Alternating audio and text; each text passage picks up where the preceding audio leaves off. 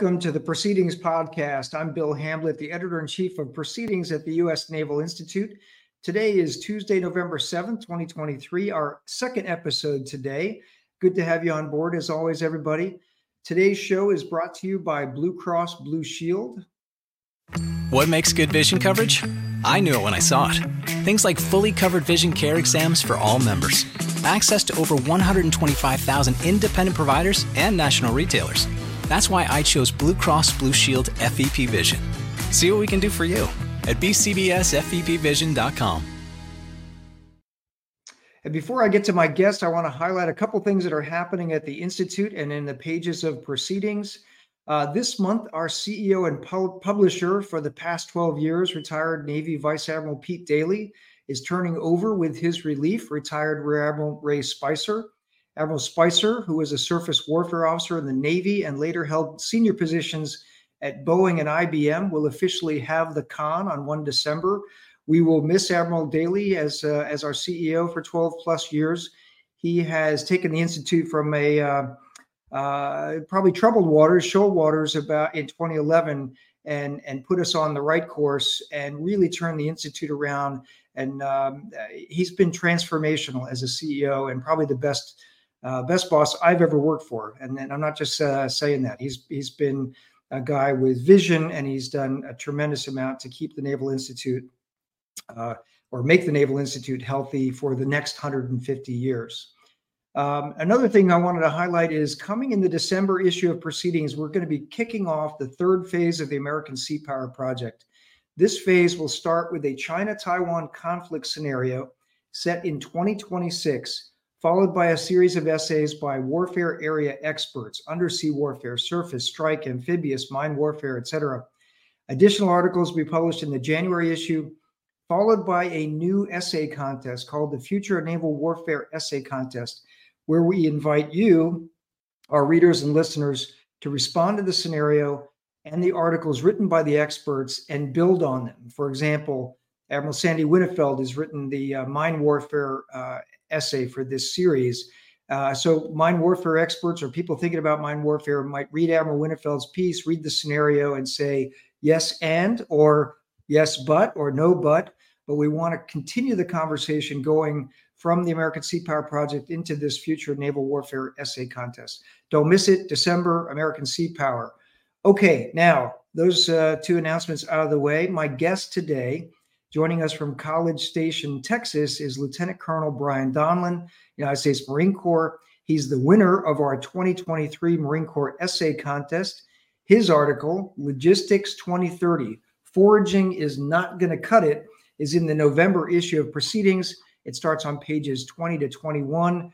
Brian, welcome to the show and congratulations on winning the prize. Thank you, sir. I appreciate it. Well, it's great to great to talk to you. So, uh, other than the five thousand dollar prize money, uh, what motivated you to write on, to write on this topic? Well, well, frankly, I got four sons, so uh, between bail money and tuition, prize money never hurts. Uh, but frankly, it was it was really three more intangible things that uh, inspired me to write what I did. Um, the first and really the most important is I've been a Marine officer for almost 22 years. And throughout that time, I've been blessed with some really incredibly talented Marine Corps logistics officers that I've gotten to work with. As a battalion operations officer in Afghanistan, I had a guy who could move mountains. Um, as a graduate of the, the, Marine Corps School of Advanced Warfighting and then a planner at three Marine Expeditionary Force in Okinawa, I worked with exceptional logisticians who taught me so much about – uh, what it was they did to make the blue arrows I draw a reality. Um, and then as a battalion commander, I had a I had a logistician. You're a uh, you're an infantry officer. You're not a logistician. I, am not a logistician at all. I, I, am a I'm an infantry officer who has been blessed by just being exposed to these guys. Sir, exactly. Um, and then as a battalion commander, I had an S4 and then a logistics company commander who's attached to me, who they could just think through problems on a different level. And you know, I, I had a retired uh, logistics general write me this week after reading my article. Um, and he summarized really, really well what all these logisticians have taught me over the years, which is when properly planned and executed logistics, this is his words logistics is the rich oxygen of warfare. And when he wrote that to me, that really drove home kind of the first thing that uh, made me want to write this, which is that I have a deep respect and appreciation that logistics is one of the warfighting functions, but it very much is the critical enabling function for operations. So the first thing was I was inspired by those guys. Uh, the second really goes back to what I said before about being a planner out in 3MEF in Okinawa. Um, you know, the Navy's got Seventh Fleet. We've got 3MEF in Okinawa. Those are both forward deployed naval forces in the Western Pacific. Um, and if you're out there, I, think you have a different appreciation for logistics than other places. Um, if you start thinking about the Pacific, it's huge, it's vast. I mean, it's the old uh, General Douglas MacArthur in World War II used to have a map in his CP, and on the map was an outline of the continental United States. So he could show visitors that his AO was four or five times bigger than the continental United States.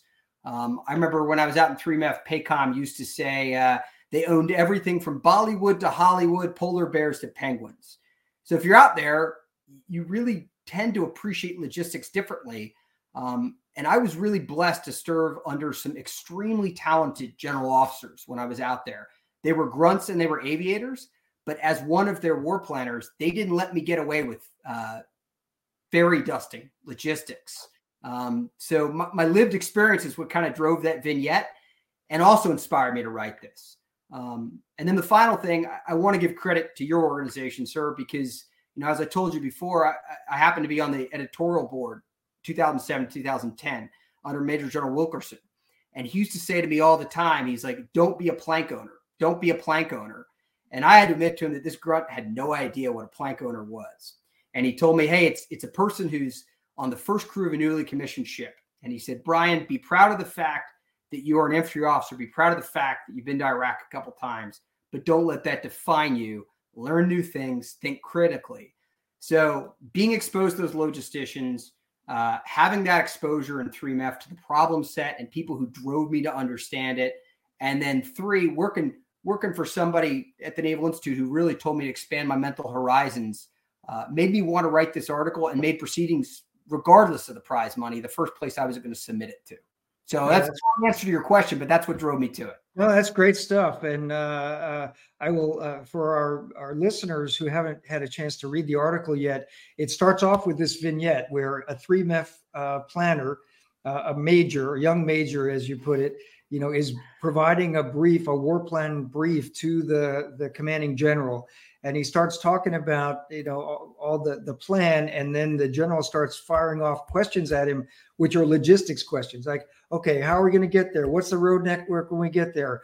Um, you know are we going by ship or aircraft or both? And which you know what's the fuel and how what's the fuel consumption rate? All these questions are in that vignette. It's like boom boom boom and the, the you know the young major sort of deer in the headlights and then you know then you go on with the uh, with the article. So that's how it starts off and it's a it's a compelling vignette. We've all you know been uh, staff officers and uh, you know been uh, you know had questions from uh, flag and general officers fired at us like that.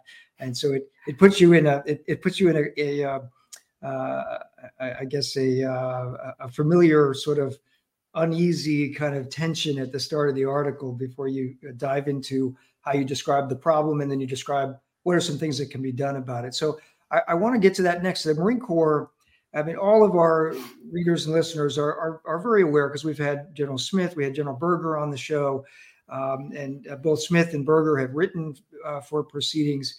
Uh, but there's been a lot of change happening in the last five or six years, especially under you know former Commandant Berger's tenure. Tenure, and and so for uh, you know some of our listeners who perhaps haven't read all the documents, take us up through some of those guiding documents that are shaping uh, the Marine Corps and also shape your arguments for this article. So, you know, you got Marine Corps Force Design 2030, you got Installations and Logistics 2030, you got the Commandant's Plan and Guidance of 2018, I think it was, or 2019 from General Berger.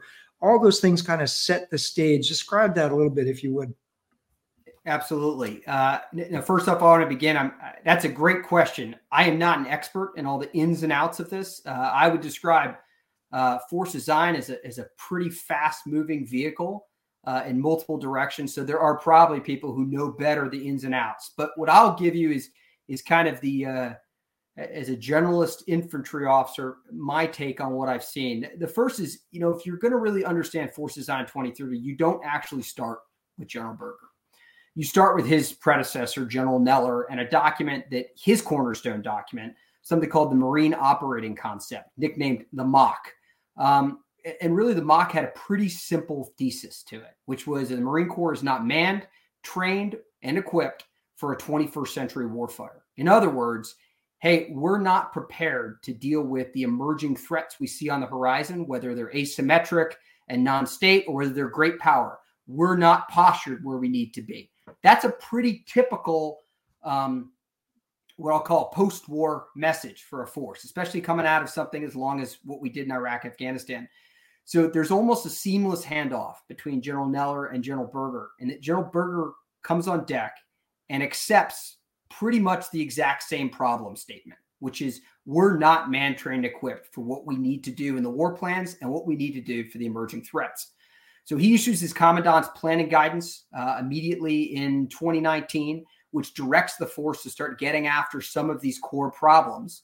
Um, and then after that, he begins to e- issue annual updates uh, that are called the Force, force Design 2030 updates, uh, which basically diagnose the problem and begin to lay out specific solutions. Um, now, some of his solutions uh, caught a lot of flack from different quarters, um, but a lot of that, quite frankly, is the painful process of modernization um, because uh, fiscal reality drove him to have to make some decisions that were divest to invest. In other words, cutting certain capabilities, most famously and most contentiously, I think, were, were tank battalions yep. in exchange for the procurement of some updated new stuff that better postured us for future conflict. Um, weapons and equipment that would add lethality at the battalion level to a rifle squad. I mean, that equipment set looks so different. Um, to sensors and uh, C2 apparatus that allowed us to operate in a degraded or denied environment, um, to plug into the joint kill webs, uh, and to do some sensing at the forward edge of the combatant commander's gray zone in crisis or contingency. Uh, so, so, those were the dynamics that were pushing it forward. Uh, those got a lot of attention. The Force Design 2030 messages that came out every year. Behind them, less well understood, uh, were some concepts, and I talk about those as well in the paper. Um, and a couple of those were Navy Marine Corps concepts. One that I don't mention in the paper was a Navy Army concept, and some other ones were really purely Marine Corps concepts. Uh, on the Navy Marine Corps side, you had littoral operations in a contested environment and multi domain operations, which talked about how do you bring effects together from ashore and afloat inside of a contested environment, specifically one where you had uh, key terrain uh, in problematic littoral terrain. Um, then you had uh, multi domain operations, the original one that came out, the Marine Corps co signed that with the Army. Uh, and then you had some very Marine Corps specific concepts, two in particular. One is expeditionary advanced base operations, and the other is stand in forces. If I was to describe those simply, and again, there are people who know those, sir, way better than I ever will. Really, what it came down to was the idea that you have forces already inside the weapons engagement zone of the enemy, the WEZ. Those forces are there no matter what you do. Forward deployed naval forces. What do you want to do with them? Are they capable of taking some of the joint burden to allow the larger joint force to pulse in. So those stand in forces would uh, establish a temporary capability in a temporary location to allow some bigger punch to come from outside the WEZ is in to affect the enemy. It's never a war winning capability, it's always a setting the table capability and what General Berger believed was that the Marine Corps was uniquely suited for that because it's an expeditionary organization, it's a forward deployed naval force, um, and it's a force that historically has done pretty good in terms of interacting with the joint community. Um, behind all this, you've got the very latest thing to come out, which is Installations and Logistics 2030.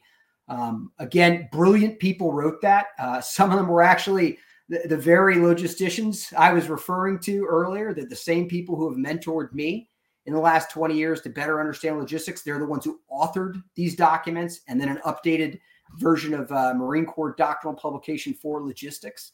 Um, and really, what I&L 2030 is, it's a it's a vision, it's a program of uh, almost a continuation of Force Design's campaign of learning to get after key questions, key problems, and provide solutions that develop a logistics enterprise that can enable the capabilities that were developed by Force Design 2030 uh, so that they're viable uh, for what we say we're going to do in the concepts and what we say we're going to do in the war plans.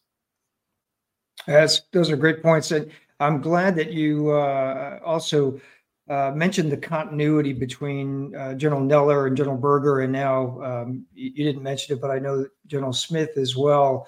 Um, that the the thinking about the threat, the thinking about the missions that the Marine Corps faces, particularly against the pacing threat, which is what a lot of Marines call China. Mm-hmm. Uh, you know, it, it's it wasn't just General Berger's view on this, and and the divest to invest wasn't, you know, just something that he pulled out of the air. There, there was a lot of thinking that went into it. There was a lot of wargaming that went into it. Um, and there was a lot of, hey, we've got, we really need to um, update our kit, update our tactics and our doctrine because we're, what we're going to do next possibly is different than what we've done the last 20 years. That's some great points. So your article harkens back to some logistics lessons of the Cold War as a source of ideas that can help the Corps get ready for the future fight. So, describe some of those lessons for us from the Cold War. What were the key capabilities, and then you know what were the lessons that the Marine Corps or the Joint Force took from from those changes, those adaptations in the Cold War? Well, well, first off, sir, like like I talked to you a little bit before this began, I, am part of a program in the Marine Corps called the Commandant and the Marine Corps Strategist Program, which means I'm out getting a PhD in history. That's why I'm in College Station, Texas and I'm actually studying military history under one of the greats, a guy named Brian McAllister Linn.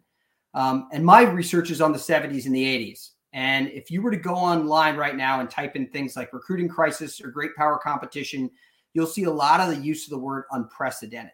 Mm-hmm. Uh, I would disagree. Uh, history doesn't repeat itself, but I think it rhymes a heck of a lot. Um, so when I was looking at the 70s, I was really struck and inspired by how many of the things I was studying were problems we dealt with then and now. Um, one I'd bring up to you is from uh, General Lou Wilson, who, if not our greatest commandant, was certainly one of our top commandants. Um, and while he's really known uh, for reinvigorating the service's broken ethos in the 1970s, there's another story, which is him as a manager of innovation. Um, as I started to look at that period, I realized that in the early 1970s, there was this kind of Marine Corps quest for what I would refer to as technological silver bullets panaceas that we could spend money at, and that would revolutionize uh, amphibious operations in the face of what was then the very beginning of A2AD uh, with cruise missiles and long range precision fires and longer sensors. Um, but what's interesting is he breaks with his predecessors, and instead of seeking these technological silver bullets, he starts looking for evolutionary technology. Uh, he cancels a very expensive, high profile program that was the forerunner of the doomed EFV. Um, and he starts taking combined arms focus, saying it doesn't really matter whether one or two weapons is better. What matters is how we work them in symphony. So I looked at that and I said, that makes sense logistically too. There's not a uh, magical robot or miracle sentient artificial intelligence system that's going to solve the problem logistics for Force Design 2030. But there are a lot of small things that, in combination, some of them at a very high technological readiness level and some not so much, that when you combine them work, things like robotics, additive manufacturing, small form factor resiliency C2, and then some better known stuff like seaplanes and offshore support vessels. Um, by combining those things, I think incrementally you get a lot closer to making Force Design 2030 logistical viable. So that's the first lesson. Um, another one I'd say is there was an openness by both General Wilson and General Barrow, who was his successor, to accept new forms of strategic mobility, not just amphibious assault, but things like prepositioning in Norway and maritime prepositioning ships. Those were actually opposed in the late 1970s and 1980s by a fair number of Marines who thought it was turning our backs on amphibious routes. Similar to some of the pushback that some of the ideas that General Berger has advanced with Force Design 2030. Um, and then the final one I give you is there were really smart civilians behind uh, a lot of this. Uh, one in particular, I named as Secretary of Defense Harold Brown, who understood that to go from amphibious assault to fully up round maritime prepositioning ships was a long journey. and he and some very talented congressmen pushed through near-term interim solutions to make these things realistic uh, in the day-to-day immediately. So those are a couple of lessons I pulled uh, from my research that I ended up putting in the piece. Yeah, that's great. Um, I'm glad you mentioned the word unprecedented. Uh, when I was uh, working at the Joint Staff as a lieutenant commander, uh, our my boss was uh, then Rear Admiral Jake Jacoby, who was the J2. And uh, if an analyst used the word unprecedented, Jacoby would like pull out a hundred dollar bill and he would say, "Prove it." Prove it to me that this has never ever happened before, right? And so, if you use that word, you really had to have done your homework that that nothing like that had ever happened before.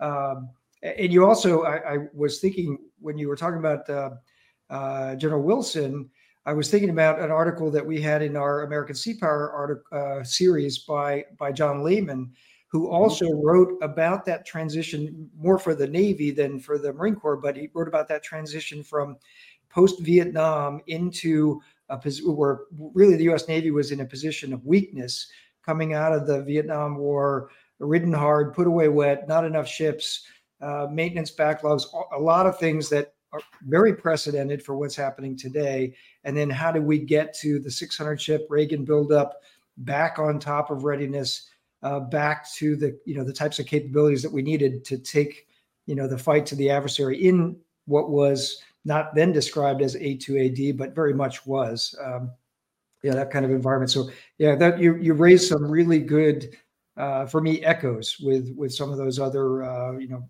uh, past events and and what other authors have have offered. Um, the uh, so it, it helps me and, and I think a lot of our readers and you know listeners probably as well. But you know, picture a solution or picture the problem and then how it what it would look like. So on the bottom of page 24 in your article, we had a short summary, what we call a, a call out box or a, an inset um, that that kind of talks through, uh, you know, in the Western Pacific, in a fight with China, kind of thing, um, uh, what a viable logistics network would look like. Uh, so, can you just kind of overview that? Give the give our listeners and, and viewers an overview of what that what what you described there. Absolutely. What I begin with saying is a viable logistics network really isn't solving new problems. It's survive. It's solving existing problems, but uh, understanding that the dynamics have shifted. Okay, if you look today at the difficulty of rearming a HIMARS missile launcher, let's say you've got specialized equipment. Uh, they're large, bulky items. They're sensitive. A lot goes into that. Well, if you're in a semi-permissive environment like Afghanistan or Iraq, where you have basically all domain dominance for the most part, and now I'm taking that I'm saying I can't, I don't have all domain dominance. In fact, there may be times where the enemy has superiority in the air, land, sea, or information.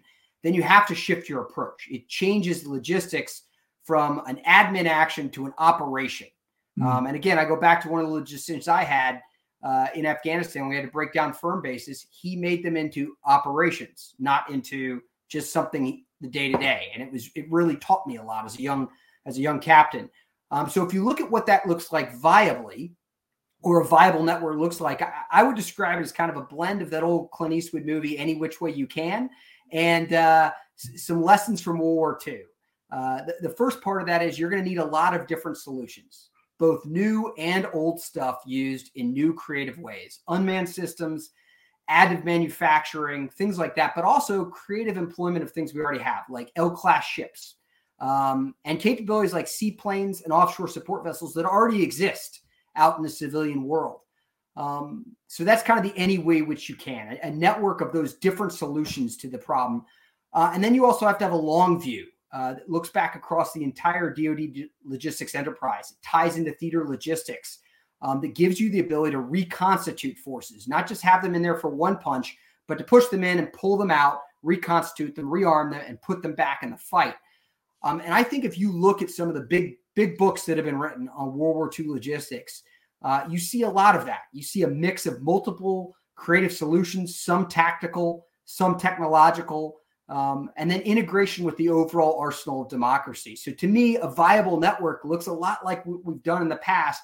We're just a little bit out of uh, out of practice with it. That those muscles have atrophied because you're not challenged in the air, land, and sea and information to the same degree uh, during the war on terror that you would be against a Russia, a China, Iran, a North Korea, or any other country that has that kind of A2AD capability.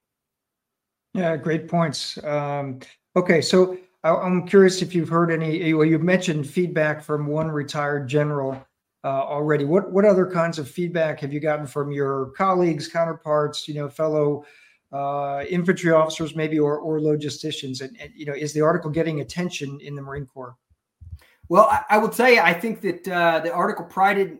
I didn't need to write the article get attention to the Marine Corps. I think that between General Berger's emphasis on the subject at the end of his tenure and the things that we as a DoD establishment are learning about uh, the military industrial challenges inherent in supporting wars in Ukraine and Israel, I think Marines get that logistics is really important. Uh, and, and, for the folks who have been, uh, you know, making uh, critiques of Force Design 2030, logistics has been a consistent message. Um, but you know, like the Rolling Stones put it, you can't always get what you want, at least not immediately. So General Berger had to make some risk mitigation and choose some certain things first and some things later. Uh, in terms of what I've heard, uh, I've not heard anything from the infantry community. I don't know if I should be afraid about that. uh, but from logisticians, I've gotten a lot of feedback, um, all positive. Um, many of them have pointed out the things I've missed. So I think I have to publicly uh, thank the logistics community and also apologize for the fact you've got a grunt writing about the subject. Um, but I really hope that uh, you know what i'm learning from these folks is that there's a lot of lot going on that i don't realize is going on and it's all positive and a lot of it's at the grassroots level.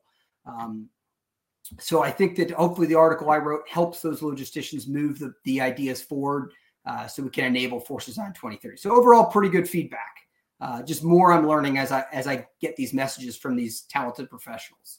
Yeah that's great. Um, so the uh, you know once again for our listeners the article is titled Logistics 2030 foraging is not going to cut it.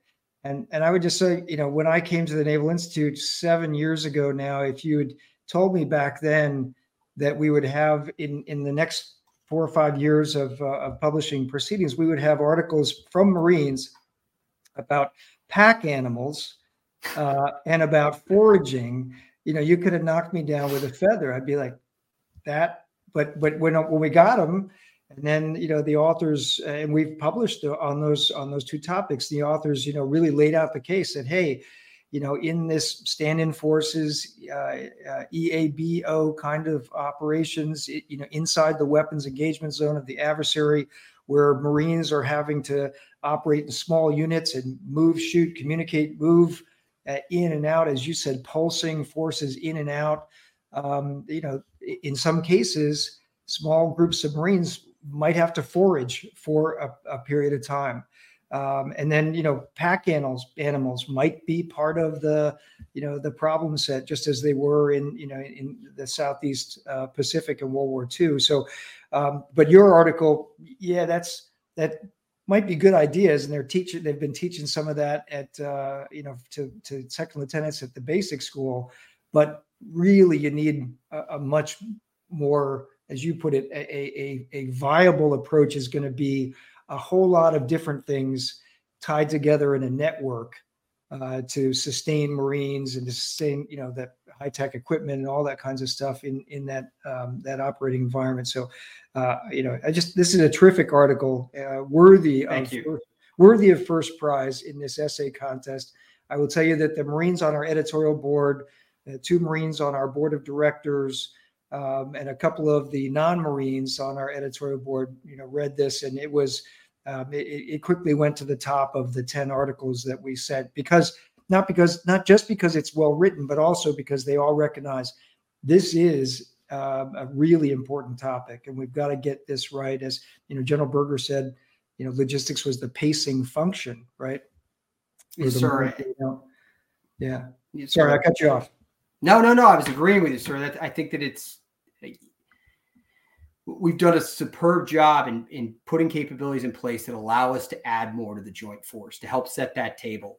But now we've got to make sure that they have staying power. Uh, that going back to what I said earlier, uh, the quote I, I took from that uh, retired general that we're breathing that oxygen into the operating concepts, and that oxygen is logistical in nature. Yeah, great point. Um, so before we go, uh, any saved rounds from you? Any anything I should have asked but didn't ask, or uh, you know, comments you wanted to make? Eh, not particular, but we talked about precedent earlier. So if I could say, you know, the old the old joke is, uh, want a new idea, go read an old book. I would tell you, want a new idea, go into the proceedings archives because it is fascinating to me what is in there in terms of new ideas that are actually old ideas. And what's even more fascinating is when you find an article written by a really fired up lieutenant commander or major, and then that person becomes an admiral or general and they actually put it in play. Uh, you realize that uh, you know professional journals aren't just something you do for homework. It's it's pretty key to to advancing our, our the military art. Well, thanks for pointing that out. And I would uh, also highlight that this entire year, which is our 150th anniversary year, uh, we've had an extra eight pages in proceedings every issue where we've gone back and looked at uh, prominent articles throughout our history on the topic of that particular issue. So in this case, in the in the November issue, we went back and looked at you know the first uh, the first articles written by Marines or written about the Marine Corps, you know, back a, hundred and something years ago um, and then you know all, all the way forward, uh, you know, up until uh, till this issue. So it's it it has been fascinating to go back as a staff and read, you know, some of those most salient pieces that people, including you know Lieutenant Hyman Rickover, Lieutenant Chester Nimitz, you know, Lieutenant Ernest J. King, uh, Chesty, you know, not I'm sorry, not Chesty Puller, uh, you know, General uh, Jean Lejeune when he was the commandant, three years as commandant, wrote for proceedings. It's really interesting to see some of that stuff, and and you're right. There's there's very little under the, new under the sun. You know, just new twists, subtle twists on things. Great point. Um, well, we are about out of time, and uh, Brian, it's been great talking to you. My guest, Lieutenant Colonel Brian Donlon, He's the winner of the Marine Corps Essay Contest for 2023, and his article is titled Logistics 2030 Foraging is Not Going to Cut It. It's in the November issue of Proceedings, or if you Google Proceedings, Foraging is Not Going to Cut It, it'll come up on your uh, on your screen and you can read it. Great piece. And uh, Brian, we look forward to having you write for us again. Thanks very much, sir. Thank you for your time. It's a pleasure to be here. All right. This episode has been brought to you by Blue Cross Blue Shield. What makes good vision coverage? I knew it when I saw it. Things like fully covered vision care exams for all members, access to over 125,000 independent providers and national retailers. That's why I chose Blue Cross Blue Shield FEP Vision. See what we can do for you at bcbsfepvision.com. Until next week, remember victory begins at the Naval Institute.